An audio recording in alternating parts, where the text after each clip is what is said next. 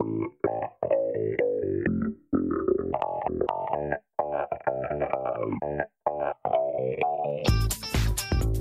and welcome to this week's Ulster Rugby Roundup, your one stop shop for all things Ulster Rugby from the Belfast Telegraph. I'm Adam McKendry. Uh, we're in more of a celebratory mood this week after a couple of weeks of, let's say, disappointment, uh, the defeats to Toulouse and Munster, because we finally got playoff rugby to look forward to. Ulster securing their place in Edinburgh on Saturday night. And we've also got uh, a very exciting game at Ravenhill to look back on as well from the Ireland women. And joining me to take a look back at all of those things is my good friend and colleague, Jonathan Bradley. How are you, Jonathan? I'm good, Adam. I'm good. How are you? I'm keeping very well. You've recovered sufficiently from last week? Yep, yep. Another non COVID illness. I just think uh, my immune system is shot to pieces of late. So yet another yet another issue with the coming out of the pandemic. But here we are. We're back. Ulster have won. They're in the playoffs. Everything's fine and dandy again. Yeah, Michael Allen filled in very well for you last week, so we have got him on a retainer. You know, um, I cried off sick, and you replaced me with Michael Allen. So the net benefit for everybody else that wasn't me was uh, was huge well, everybody else had to listen to me vamp for a bit for with all the listener questions. So I'm gonna put them all on you this week. That's your that's your reward for coming back. Uh, of course, yes, we uh, we are going to look back at the uh, the Ulster Edinburgh game in just a second, but we do want to clear something up uh, just before we do that because there's a bit of confusion on Saturday, myself included, about whether or not Ulster had qualified for Europe as well as the playoffs off the back of that win we've crunched the numbers before we started recording just because I wasn't I still wasn't sure up until this point if they were qualified or not. Uh, and I think we've discovered that Ulster are, are not actually qualified for the Champions Cup yet. We're about to get very confusing here. So you're going to have to really engage yourselves mentally for this one. Uh, but, Johnny, can you give us kind of a rundown of why Ulster are not qualified for the Champions Cup next season yet, even though they are guaranteed to finish in the top seven? I mean, it would take a wholly unlikely series of events for this to come to pass. But obviously, last week we were sort of focusing on the uh, the need to finish in that top seven, top seven rather than top eight, because there will be no Welsh team in the playoffs, but there will be a Welsh team in the Champions Cup. So whoever finishes eighth will not qualify for the Champions Cup, despite qualifying for the playoffs. Ulster cannot finish as badly as eighth, but but could still, through a series of uh, clauses and sub clauses, find themselves missing out if the team that finishes eighth, which could yet be either Glasgow or Edinburgh, pip the likes of Saracens and Toulon to win the Challenge Cup. So unlikely, but not yet a certainty. Or I don't know whether this is less likely or more likely. According to the bookies, it's actually considerably less likely. But um, the eighth seed, or I suppose theoretically the seventh seed, but if, say, as an example, Ulster would have finished sixth, the Bulls would have finished seventh. And basically, if the eighth seed were to win the Challenge Cup, and say, for the sake of argument, the Bulls then became the team that would miss out in Europe, on Europe, but then went on to win the URC. So essentially, what it boils down to, before I confuse anybody any further, both the Challenge Cup and winning the URC bring with it an automatic place in next season's Champions Cup, regardless of whether those teams have qualified through any other means. And if they have not qualified through any other means, then the places get taken off the bottom end of the URC playoffs. But having said all that, without tying ourselves into knots, I think Ulster have done the hard part of the equation in winning away in Edinburgh. And regardless, I would say they'll be relatively strong favourites to beat the Sharks anyway, rendering this whole segment essentially moot. I mean, to boil it down to as simple as it gets, if Ulster finish fifth in the table or better, they are guaranteed their spot because no combination of events could knock out the team that finished fifth. Yes, yes. I feel like we're sort of straying into the territory of you know what happens if uh, you know like earlier in the season in the Premier League, people were saying, well, you know, fourth might not make the Champions League because you know Man United could win the Champions League and not finish in the top four, and West Ham could win the Europa League. Like I think we're talking about a, a fairly unlikely set of circumstances here, but um, just so you're all forewarned. so whenever we get to the end of the season and Ulster magically are not in the Champions Cup, we're not wondering why. Yeah, just so people don't blame me for uh, for having said that they had to finish in the top seven. well, yes, it, it probably would be a, a, very unlikely set of circumstances that would see them miss out. So uh, I think we can probably say that Ulster have Champions Cup rugby to look forward to next season, but you never know. And just uh, just in case anybody wants to watch some games this weekend and maybe cheer on a couple of teams, uh, Edinburgh play Wasps on Saturday in the Challenge Cup quarterfinals. That's at half past 12. Glasgow are then away to Lyon at eight o'clock on the same day. So, just in case anybody wants to lend their support to a to a French team or an English team, uh, I, I'm not encouraging you to do so, but the, that's just when they happen to be playing. So, Yes, Ulster are now guaranteed their place in the end of season playoffs. They now sit fifth with 55 points, which is a full 11 points ahead of the Scarlets in ninth, who have 44, with only one round of fixtures to go. So uh, the race for the playoffs is over. All that matters now is seeding for the quarterfinals. But I think, first of all, before we talk about any playoff permutations. We should probably talk about the game that got them there. Uh, 16 points to 10 win over Edinburgh at the Dam Health Stadium. And I think it's safe to say that uh, the old cliche uh, defense wins you championships could be uh, very applicable to this one game in terms of defenses win you games in the pouring rain in Edinburgh on the Saturday night. Yeah, like also developed sort of habit of winning in Edinburgh when they really, really need a result and when things have not been going their way. It, for some reason, the fixture always seems to fall at this time of year as well. Um, Edinburgh must just dread looking at their fixture schedule every year and seeing Ulster sort of around April and May.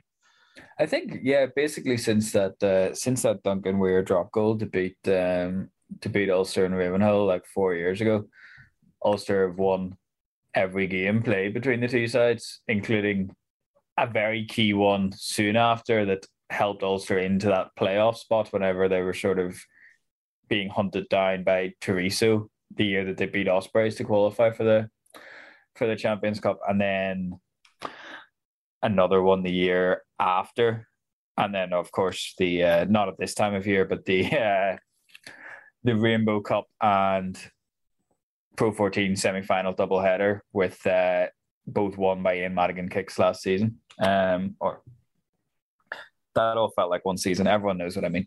Um, yeah, so this again was a game that they needed in the worst, worst kind of way. I was talking to a friend and we are sort of saying how funny it was that like this prospect of missing out on the playoffs and missing out on the Champions Cup had sort of emerged as if from nowhere with that Munster game because I don't think anybody really saw that performance coming against Munster. And well, remember we were talking about Ulster potentially finishing second and maybe even hauling back Leinster if Leinster stumbled in South Africa. And then in the space of a week, it became are Ulster going to miss out in the playoffs altogether? Like it, it was such a 180 in the space of like two days. That's URC rugby. Highs, lows, twists, turns. Never know what's going to happen. We've got what? What have we got? Three points between uh between second and sixth going into the last round of fixtures. Um, and I suppose parts there's a looming spectre here as well. Um, that you know Dan after that Stormers game said you know those three points could be very important come the end of the season, and we were all sort of like yeah yeah you know, you know it could, but without thinking that a mere four weeks down the line, we'd be looking at it and being like, yeah, Ulster could miss out in the playoffs because of those three points. Now, with all the normal disclaimers that uh, referee decisions have gone Ulster's way at other points during the season as well. But, you know, when you, if you would attack those three points on now, they would obviously be second again. Um, referring obviously to the Stormers refereeing decision at the end of the game that we were later told by the head of officials that should have been an Ulster win. So um, yeah, fine, fine margins um, throughout, and none of them finer than uh, those last ten seconds because it really is incredible to think how much Ulster's season would have looked like it was um, going down the tubes if Edinburgh had have advanced the ball an inch further than they managed in the in that last play, and even um, the series before that where they got uh, pinged for stealing off the ruck as well. Like Edinburgh had so many chances, uh, both at the start and the end of that game, and if they had have taken one of them, this would have been a very very different podcast, and uh, Ulster's season would be looking like it was in a very very different place. You know, uh, was a I think it was only a couple of phases before the knock on that ended the game. Uh, Billy Burns was shouting at the, the referee, it was Ben Whitehouse on Saturday night. He was shouting at him that there was a knock on at the base of a ruck. And I thought there was a knock on. and I haven't even gone back and looked at it because it, does, it didn't end up affecting the result. But the ref played on, the, didn't call it. And I thought to myself, Edinburgh are going to score here. And this is going to be another one that's going to be contentious and it's going to play a massive part.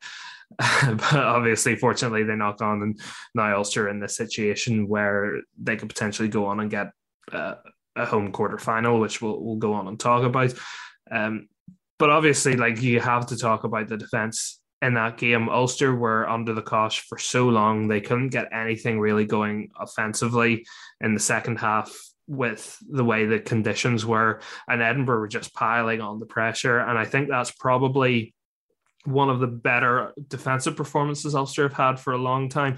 Their discipline was really poor, but I think sometimes that comes with the territory of having a very quick defense in terms of coming up and playing very fast in, in the opposition's faces. Uh, and as long as you're able to sort of tread that line, we've spoken about it earlier in the season of being able to play the referee. And there was that awareness that Ben Whitehouse was taking his time going for cards, and I know I know it came back to bite them once, but they they were playing very much on, on the edge of defense, and it worked because Edinburgh just kept making mistakes. They just kept giving the ball away, and eventually it cost them. And that's the kind of hard nosed edge that Ulster will need going into the playoffs now that they're there. And I think that's going to serve them well. But equally they need to show a bit more than what they did on Saturday night because you can't win championships based solely on defense and against teams better than Edinburgh they're going to breach their defense more than what they did you were looking at it at halftime and you could sort of sense the stakes because Ulster were kicking for the posts much more than they ordinarily do mm. uh, building a score in a way that they uh, that they don't normally because they rely so heavily on their maul and even even on Saturday you could see how effective the maul was. Were you uh, surprised by the fact that they were kicking for the posts? Because I was. I was surprised, but I think now normally I'm a big advocate for not doing it, but I think under the circumstances it was important, especially not there myself, obviously, but you know, you saw Stephen Ferris at half time saying, you know, this could be a seven point, 10 point wind and I suppose ultimately it did prove it did prove to be that in the second half. Um, the only thing that I suppose I will say is I don't know.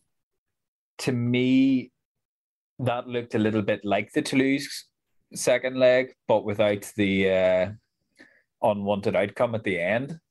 Like you get in a position where you're losing the battle early, and when you lose the battle early, you're kicking away possession and you're inviting pressure back onto yourself. So the defense was brilliant, but I, like I wouldn't be looking at that last 20 minutes and be confident that they've righted any of the wrongs from, I suppose, the issues with seeing out a game that we saw against Toulouse, which were very much in contrast to how we'd seen them see out games against Clermont, see out games against Leinster, and the like earlier in the season.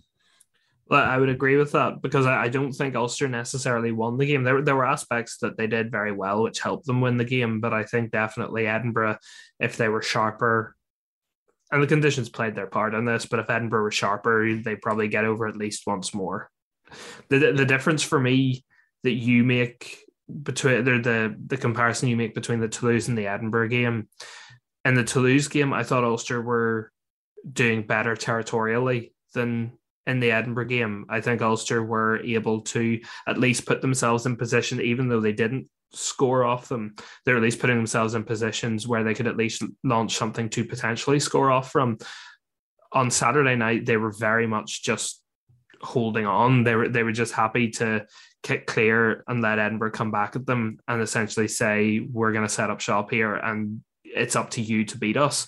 So for me, that that's where the difference is there. And that that's why I'm saying Ulster have to show more on the other side of the ball. Like their exits weren't perfect, their attack wasn't perfect.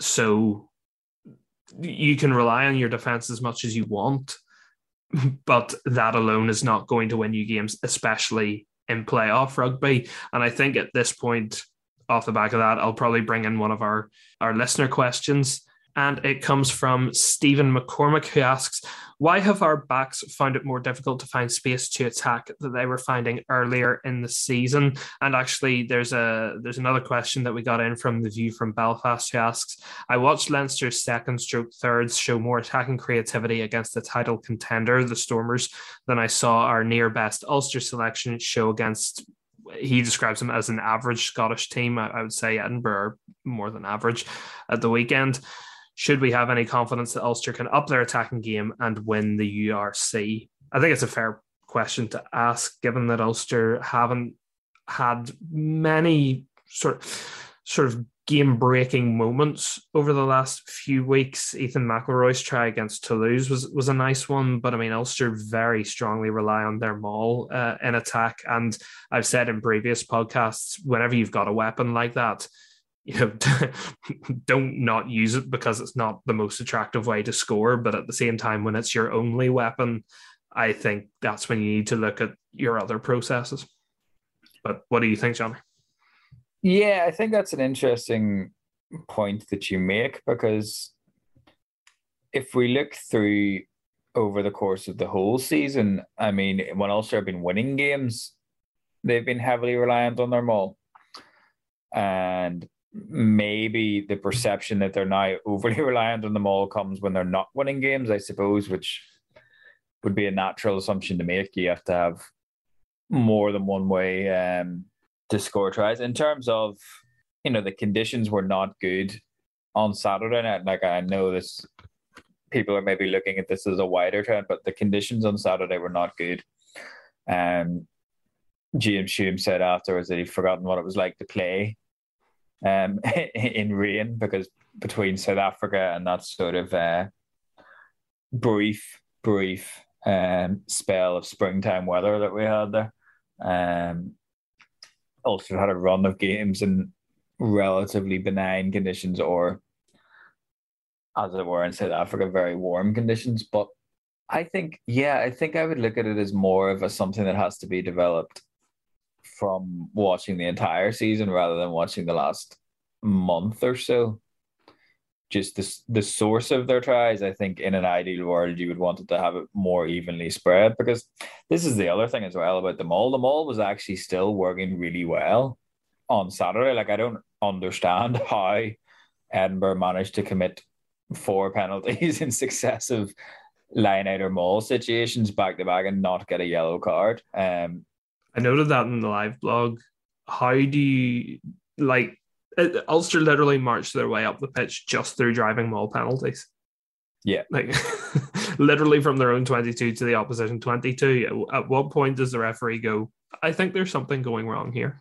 But I don't know whether you clocked it or not on the referees, mic. Like Ben Whitehouse went over and said that's three in a row to Grant Gilchrist. And you could hear Alan O'Connor in the background saying four, four, four. So I don't know whether Ben Whitehouse maybe just miscounted, um, or maybe he wasn't counting the one of the line out infractions as a maul defense infraction, if you follow me. Um, not not not to, not to sidetrack too much, but I would I would say if you make connection with someone in the air, that's part of your maul defense because it's part of trying to make that initial hit essentially. And I know you're not hitting him to try and drive him back, but Yeah, it's yeah, part yeah. of trying to You know what I curtail the guy as he's coming down the um, ground. Yeah. yeah, just I suppose before before the maul was set up, basically Yeah. is what I mean. Yeah. Um, and then it was sort of all the more confusing, I guess, that Ulster then were given a yellow card later for persistent uh, infringements when it was two in a row. Admittedly, I think it was both the same man, the same man in a row, which maybe made it different. But um, yeah, so I mean, the maul was still a weapon. I don't know. I think you like you have to acknowledge the fact that they are playing better teams, and as you alluded to earlier in the podcast, better teams do tend to mean better defenses as well. Like it's sort of easily forgotten now, but when Ulster were scoring more tries in their back through their back line at the start of the season against poor teams, we weren't particularly impressed with how they were playing either. If you remember in that sort of first block of six games that ultimately finished with the wheels coming off somewhat against Connacht and the Aviva. So I absolutely I absolutely take the point, but I'm not sure if it's uh, as much a recent development as maybe the results make it seem to be. Can they recapture it, or can they find that that attacking form to win the URC? I don't know. I don't know what you think. I think obviously getting the home quarterfinal is massive. I don't think any team is going to go, as an example, away to, as it would probably be the Sharks or the Stormers, win, come back, play the next week in Thomond Park, as an example, and then play the next week at the Aviva and beat Leinster. Like I don't, I don't think any team's going to do that. So, but if they can get that home quarterfinal, if they can avoid going to South Africa, which is obviously going to be crucial as well, you're sort of looking at it. Can they go away and beat Munster and then go away and beat Leinster? Because that's probably what it would be in that instance. They could do. A lot of it would, I think, hinge on uh, how fatigued the teams that are playing in Europe come out of Europe. Because remember, if somebody goes all the way, then that's three big games in four weeks while Ulster and the South African teams are sitting, kicking back, relaxing, and preparing for the playoffs. So I'll put it this way I wouldn't rule them out just yet, but I do think that they need to be playing at home in the quarters. I certainly think if they went away to South Africa, uh, on on top of all the things that you've just mentioned, I think the South African teams are just naturally a much tougher prospect at home than they are away. Like if if you had Ulster playing the Bulls in South Africa, you'd have the Bulls as favourites and probably probably considerable favourites. If they were playing at Ravenhill, you would have Ulster's favourites. So that's Yeah. that's And the big difference. in a nutshell because there is a real possibility that now we're obviously not going to know this at the time of the Ulster game because the Ulster game is on the Friday and the rest of the games are on the Saturday, but there is a Mm. very real chance that this game on the 20th of May becomes a winner gets to play the quarterfinal between these two teams at home, you know? Yeah. And I really enjoy the South African teams being in the league purely because uh, I think the South African teams are, are good teams. But this is where the travel finally comes back to bite them. You can you can arrange, you know, these two game tours, and that that's all well and good. You come back, like you're, you're a little bit tired, you're a little bit fatigued for the next game, but it's you know, in in the middle of the regular season, you can afford to lose one game, and if you're good enough, it's probably not going to come back to bite you at the end of the season. But in the playoffs, if you go and play a game in South Africa and then come back and you're required to play Leinster down at the RDS the next week, well, you're rolling out the same guys the next week because it's another knockout game. And you inevitably have the travel to deal with that Leinster won't have had to t- have had to deal with because they were playing at the RDS the week before. So you're you're asking teams to do a lot in terms of travel. Like no no other team in any competition worldwide would have to travel more. And, and it works the other way with South African teams as well, because a South African team is not going to finish top of the standings. Um, if I look at the standings here, I, I don't know what the what the difference is between Munster and the Sharks. So the, the Sharks could finish second actually. Um, but the, The chances. Finish second, but I think it's. I understand that Leinster have sort of this uh, hoodoo sign over Munster at the minute, just with the way some of the last Mm. run of games have gone, especially when they've been uh, bigger games. But I like I don't know what you think, but I can't see Leinster playing anything more than their thirds in that. Um, Yeah, they've got they've got bigger games to worry about. Yes, considering that they have secured top spot, and you saw how important it was to them to secure top spot early, given that they they kicked the ball out when they were down seven to take Mhm. the lead bonus point rather than go for the draw Mhm. on Saturday. So they were very aware of how important it was to get that wrapped up before that Munster game. Yeah, like that. Munster, I'm assuming, are going to win that game. Yes, I would imagine so as well. So you're talking about having South Africans travel potentially multiple times to try and win the knockouts. It, it, it's a massive hurdle for them to overcome.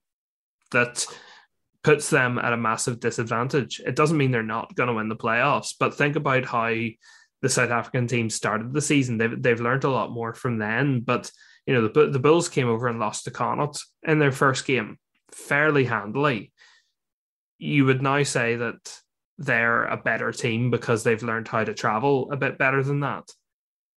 But they're still at a massive disadvantage having to get on a plane, travel across hemispheres, and get ready for a game, and then potentially do it all again the next week. Like it's Yeah, and I mean, I guess they would presumably stay if they had, you know, they wouldn't go back to South Africa and go back, but they're not going to know where they're going to be going until after the game, or even if they're going to be going.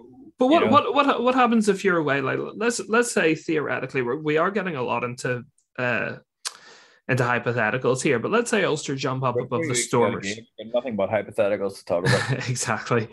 Uh, let's say Ulster jump above the Sharks into the top four, but then uh, the Stormers stay uh, go up into third. So let's say Ulster finish fourth, Sharks finish fifth. It's Ulster against the Sharks in the Yep. knockouts. Yep. Let's say the Sharks then beat Ulster, and by some miracle, uh, you know, Leinster beaten and Munster beaten in the in the semi-finals, and the Sharks have home advantage in the or sorry, the Sharks have the home advantage in the semi-finals. Sharks then have to travel all the way back down to Durban to play their to play their next game. So, it, look again. I, I love the fact that the South African teams are in the league, but this is where the the fact that the South African teams are in the league could make things just really messy in terms of like having a level playing field in the playoffs. It's not like England where your biggest trip is Exeter to Newcastle or in France where your biggest trip is probably taken by plane from Paris to Toulon or something like that. This is you're talking about jumping on a on a 13 hour flight in order to go and play one game and then potentially doing the exact same thing a few days later. Uh, but we'll, yeah, and I think you also have to take into account the fact that the South African teams have not won an awful lot of games in the Northern Hemisphere, mhm. and the Northern Hemisphere teams have not won an awful lot of games in South Africa. So, as somebody who was skeptical about this originally, I have to admit it's worked much better than I thought it was going to work in terms of we're looking at there being an eight team playoff and all of the eight teams are good in the sense that they win more often than they lose. Like there's nothing worse than getting to the playoffs and there being a team that on the balance of probability loses more games than they win. That's a that's a bad look. So to my mind, we have eight decent teams in the playoffs. And you could even say if Ospreys, the way they're coming on, win those last two games, they have, they have the game in hand. Remember, Mhm. you could actually have a good team missing out on the playoffs, which is a relatively new thing for the URC Pro 14 in this format. I know obviously we had the COVID season last year where we went straight to the final and things like that, but in a six team field in the Pro 12 or Pro 14, you never really felt that anybody was going to be unfortunate to miss out in the playoffs. If you missed out in the playoffs, you deserved it. And I think that the drama that we've had, even though we talked about there at the top of the show, in how tight the table is, has made for a compelling season. Again, in my opinion, this was against all the odds. But what I will say is moving forward next season, the year after, the year after that, for this to be a real success, for that for this to be what organizers envisaged it being, which is something that was going to take this competition and make it rival the Premiership and the top 14 in the eyes of, well, in the eyes of essentially the people that um, ensure that competitions generate money. What we need to see is that level playing field that you mentioned of we can't have it become a situation where two European teams that are winning in South Africa's in a season, or each South African team beats maybe the likes of Zebre or Cardiff Dragons, whomever, but doesn't beat any of the big teams because then you still have that idea that was always what was plaguing the league if there were too many games that you felt like you knew the results before watching them. And that's going to be a big thing in the next couple of years. I think it might be too early because you know, you make the point there that the South African teams have learned since the start of the season, and they definitely have. But I think there's still considerable obstacles to winning cross hemisphere. Like, as I say, I could be completely wrong. Like, Shark kick them over here and win in uh, win in three weeks' time, but and then get themselves into a position where they're actually hosting a playoff game. But I, I, I still just can't see it right now at the minute wait until we have the discussion about how they're going to do in the Champions Cup next season. But uh, well, that's, that's, that's another interesting, uh, a really interesting addition, especially if, as it looks like at the minute, three of them qualify. Now we've outlined reasons at the start why um, that could yet not happen, but um, you know the three teams in the playoffs, if they all make it into the Champions Cup next year, and then you have that kind of travel added as well for the English and French teams. That's going to be really interesting to see. That's for another podcast. Uh, just a, our podcast, by the way. We will discuss that at some some later date. Um, listeners yeah. to other podcasts. Yeah, no. Why, why would you need another podcast apart from this one? Just to just to finish off our uh, URC talk, I, I, will quickly run through the the games and the the situation we're in at the moment. So um, in the table, Leinster are already guaranteed top spot. They've got 62 points. Munster in second on 56. The Sharks also have 56 in third. Stormers have 56 in fourth. Ulster have 55 in fifth. The Bulls have 53 in sixth. Glasgow and Edinburgh both have 50 points in seventh and eighth. Um, and then the games in the final round of fixtures, because we've only got one round to go.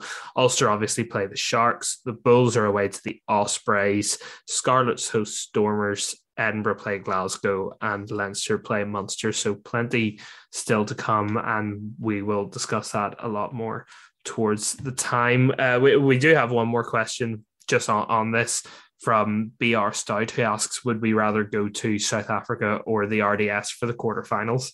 Don't think Ulster are going to go to the RDS. I think that would, well, sorry, they, they can't because they can't yeah, they be can't. they can't be overtaken by both Edinburgh and Glasgow. So it's uh, unfortunately is a moot point, but uh, I think at, at this stage, actually, Ulster would probably prefer Ulster would probably prefer to go to the RDS at this point.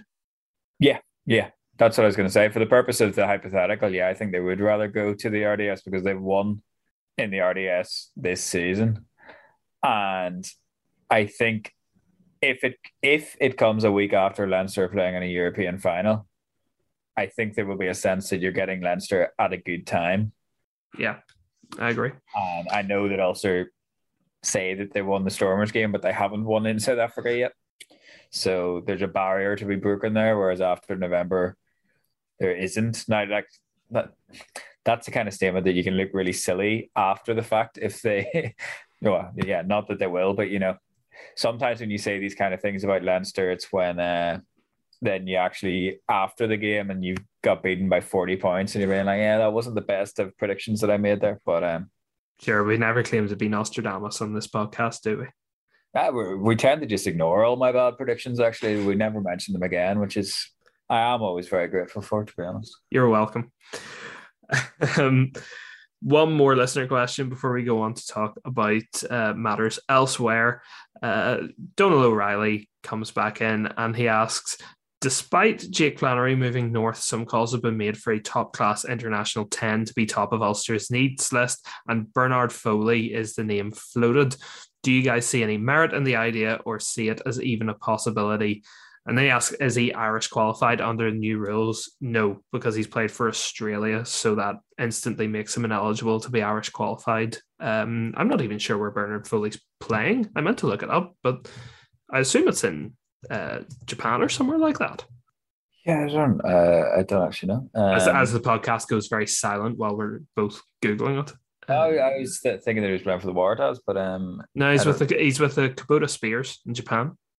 The Steelers. Kubota Spears. Oh, Spears. Sorry. Both ridiculous names for teams, but. Do we think there's any merit in signing a ten? Here's the problem with this Billy Burns three months ago signed a two year extension. Ian Madigan is contracted for next year. You know, the money the money that was allocated for this or sorry, the money that theoretically is being allocated towards this is already spent on players that Ulster already have. I don't think and again, my predictions are often risky. I don't think that they're going to go in the market for a 10 when they've already backed Billy Burns to be their 10 with the contract extension. I don't think they'd be allowed to go for a 10, to be honest. Um, no, I don't think they'd be. Sorry, you're right as well. I don't think they'd be allowed to go for a 10 either. But um, I think it's one of these things that they're, and it's, we sort of see this with Carter, Sam Carter sometimes as well. There's like a section of a fan base that hasn't warmed to a player and therefore would like to see them replaced. And it becomes this sort of regardless of how possible it is it becomes a topic of conversation. And the reality i think is that it's not going you know it's not going to be something that's actually plausible yeah uh, i think we are safe to say that what ulster have at fly half are their stocks going forward. Because as you say and uh, i hold absolutely no ill will against billy. He's, he's a great guy and he he is always very kind with his time with us. But you know, if if this was the summer where Ulster were going to make a change at ten, this was when they were going to do it because Burns was out of contract, and they could have said, "Look, thanks, Billy, but we're we're going to move on. We're going to try somebody else." But they've they've given him the new contract. They have backed him, and look, the fact that Burns has played so many games at ten this season shows how comfortable they are with him there. He's I, I I don't have the stats to hand, but I think he's only not started two games this season, and, and it's been the last few weeks. Like that, that shows how much faith that they put in him as of the quarterback of their back line. And if they felt like they needed to make a change, then Ian Madigan's been available all season. They have Michael Lowry who can step in there as well. They would have tried something different the fact that they have continually turned to Burns and asked him to lead the line, I think is the biggest reflection that they're not looking to change anything in that position. Yeah, I actually think you're spot on there. I think the uh, the reason that it feels like they don't have ten options at the minute is because they have so much more faith in Burns than they have in their other options. So we're now at a point, and I think we've seen this in the last month when Burns hasn't played at 10 and the guys that have come in have looked like they haven't played 10 all season. Um, to be kind, I think. And it's because Burns has been handed such a huge majority of the minutes. And again, to your point, like if they were going to make a change, Burns has been here four years you know he's had four seasons as the first choice 10 if they if they didn't like if the people that were making personnel decisions and selecting the team didn't like what he was bringing they would have known it already. You know they're not going they weren't going to change their mind. Now i don't think after four years. So just to finish off, there was, of course, a massive game at Ravenhill on Saturday night, and it was a fantastic night for the Ireland women, both in terms of the crowd that they got in and the exposure that uh, the team got up in Belfast, and also the result. Uh, 15 14 dramatic win over Scotland in their final uh, Women's Six Nations game. Enya Breen doing it all herself in the last minute, or as I say last minute in the sort of fifth minute after the last minute yeah. uh, to to win the game and secure Ireland their second win of the championship and fourth place in the table. I want to make a point just straight off the bat: the fact that Ulster and the Ireland women's team played at the same time was just a real mess because it meant that we couldn't watch both games live, and that look, I I, I know whenever it comes down to Six Nations games and URC games, they don't exactly sit down and have meetings together. But surely somebody should have had the common sense to say the team that plays in Belfast are current are playing at 7:35 on Saturday night. Maybe we shouldn't schedule the Ireland women's game for eight o'clock on the Saturday night at Ravenhill. That's all I'm saying. Yeah, no, I agree. I think it's a problem that you have with broadcasters or different broadcasters, different competitions. You know, we've got this situation in the Champions Cup at the weekend uh, where two quarterfinals kick off at the same time for broadcast reasons. So, unfortunately, broadcasters do tend to call the shots, but I would absolutely hope that we do continue to see Ireland women's games played in Belfast played in Cork, take one to Galway. Um, I know it's probably easier in a year like this where you had three games, three home games anyway. Maybe not so easy next year, but I hope we do see it continue. And obviously, the hope is that um, Ulster are not playing away in um, what really became one of the biggest games of their season at the same time, because that will not have helped the gate at all. I would just like to take this opportunity to apologise to Vicky Irwin and Vicky Irwin, uh, both of Sale Sharks. One uh, one played for uh, Ireland at the weekend, making her Ireland debut at Ravenhill. So congratulations to Vicky Irwin, and apologies for tagging the wrong Vicky Irwin in my initial post on Twitter and for all the confusion that that caused. But uh, we were just so happy to see a, an Ulster woman making her debut for for Ireland. Um, Johnny, obviously, you know, we've talked so many times in the podcast before about how there's the big gap between uh, England and France in first and second in in the women's Six Nations. Would you say fourth is a decent return for Ireland, given you know new coach coming in at the start of the campaign? You have all the sevens players leaving halfway through. Two wins from their three non-England and France games, and fourth place. Would would they be happy enough? Yeah, they would. I think I would describe it as a difficult campaign, but a credible campaign. Um, I think you know there's some talk about you know exacting a measure of revenge on Scotland after uh, after Parma in September. I don't think that's the case because I can't. I don't think you can equate um, the pain of missing out in the World Cup in that fashion to uh, winning a game at concluding round of the Six Nations. But I think it gives you something to build on on the field. We all know how much they needed something to build on off the field, and we have the recommendations. The enacting of the recommendations will hopefully will hopefully be that impetus off the field. But to me, this is the first time it now feels like they have a bit of momentum behind them on the field since that uh, failure to qualify for the World Cup. I think they played well against Wales. Um, maybe just that added conditioning of Wales having those twelve contracted players in the la- uh, loomed large in the second half because Ireland had started that game really well to beat Italy and then to beat obviously the Scottish team that had beaten them back in September.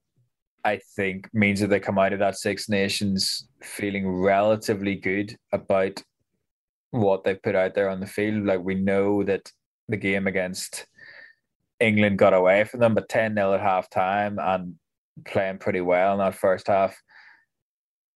I do think, obviously, we've seen that if allowed to go untethered, France and England are going to zoom even further on than they are already. I think that's one of the difficulties that they've that Ireland will have had during the Six Nations, but also one of the I think it's almost fair to say it's a positive that this is now being talked about and addressed. I mean, like, like the Six Nations isn't going to be viable as a tournament if you allow England and France to continue to get better than everybody else at the rate that they're getting.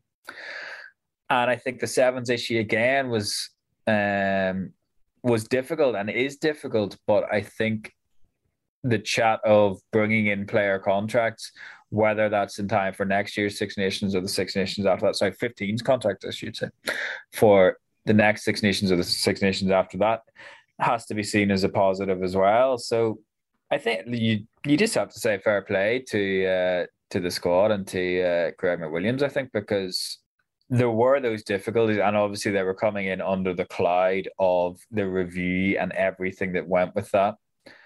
And like I say, they got two wins. They were never going to get more than uh, three wins, and I think they put in a decent performance in defeat against Wales as well. So, no, fine margins because, as you say, you're in the 84th minute and you're losing in that game that you really had to win to generate that sort of momentum and feel good factor coming out of the championship. But just as Ulster did against Edinburgh, they did what they had to do in that uh, final passage of play to get the result that they needed.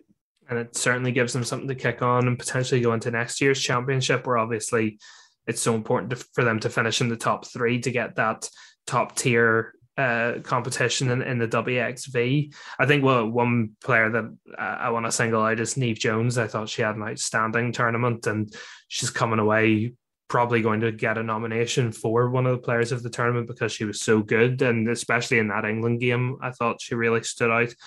But uh, yes, fantastic to see so many people there at Ravenhill. Fantastic to see the finish. And uh, hopefully, this is something that they can kick on from. Well, unfortunately, that is all the time we have. I I did want to chat about the European quarterfinals this weekend, just as sort of something to look forward to, given that Ulster are not playing. But we have run out of time very quickly here. But uh, if you are planning on watching the, those games, as I said, there may be more games in the Challenge Cup that matter more to Ulster than uh, in the in the Champions Cup. And sure, you can't watch every Champions Cup game this weekend anyway because of the wonderful broadcast schedule that means we have two games on at the same time maybe the less said about that, the better. Uh, but to Jonathan, thank you very much for joining me and being back on. No, well, good to be back. And thank you very much to all of you for listening at home, wherever you're watching your rugby this weekend. Stay safe, enjoy it, and we'll see you again next week.